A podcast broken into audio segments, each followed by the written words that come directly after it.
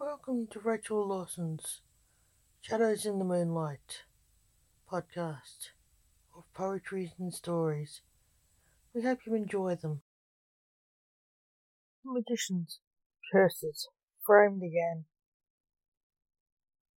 Dr. Death, the coroner, stood in the morgue, autopsying the victim, attributed to his son, the necromancer.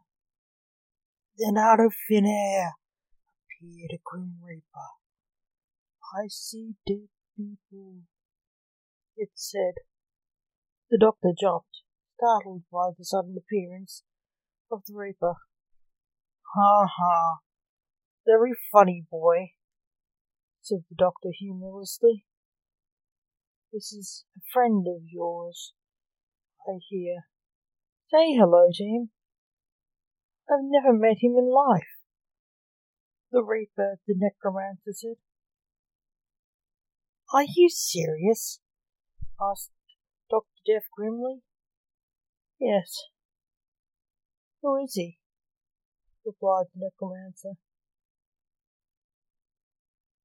It's starting to look like anyone can kill someone and frame me it. That means there's another killer out there.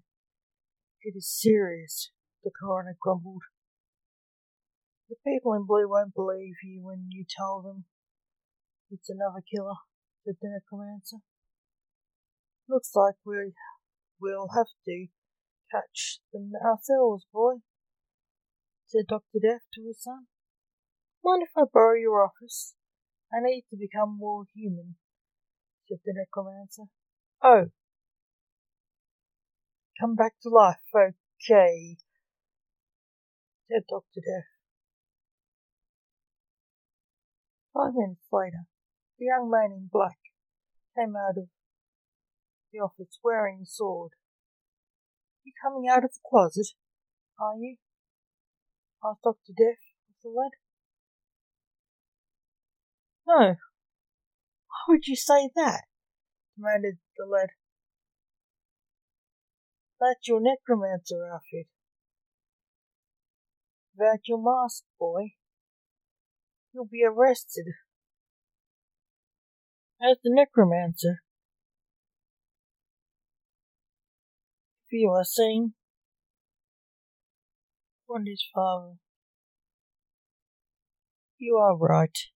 I was distracted, said the necromancer, his clothes melting into a smart blue tuxedo, and a top hat and mask appeared out of thin air on him. Better? said the necromancer. Better, replied the doctor. Honestly, you don't care if I'm caught. You just don't want to come out as Mortimer the king of the Grim Reapers, is known to be the father of the necromancer, said the necromancer. You know, if I'm caught dead, universe will fall into anarchy, said Dr. Death.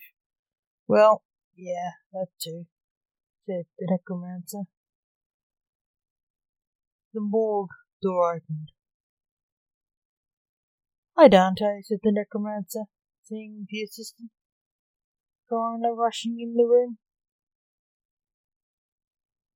Hello, Lance, said Dante. Dante. Did the DNA on the blood come in? asked Dr. Death. Yes. But I have a file that IDs the killer, said Dante. Does it? Good, said Dr. Death. Dante handed Dr. Death a pile of folders the blood of the victims? Dr. Death said sadly, flicking through the files. Oh. This is the afterlife record. It names the killer. Sadly, we can't show it to the police. I know how we can get him, said the necromancer, smiling. You can't kill him, you rogue, snapped Dr. Death. No, I had something else in mind, said the grinning serial killer, the necromancer. At the local police station, man running. I did it, I did it, the man screamed. Calm down. Did what? The receptionist said. I killed Jerry Davies. Let me in. I want to see Sergeant Alexander, shouted the real killer.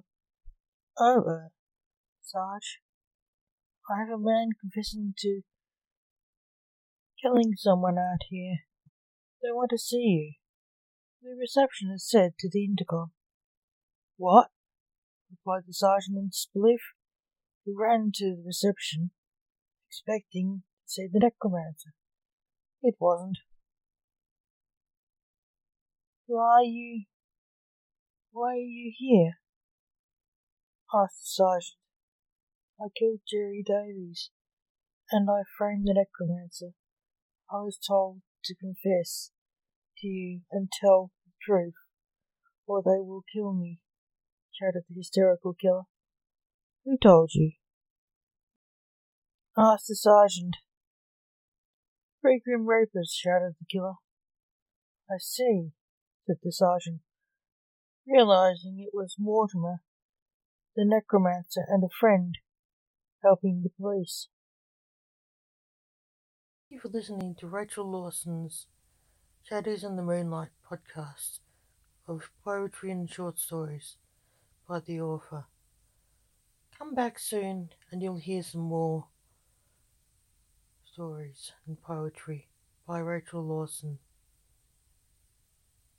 Thank you for listening.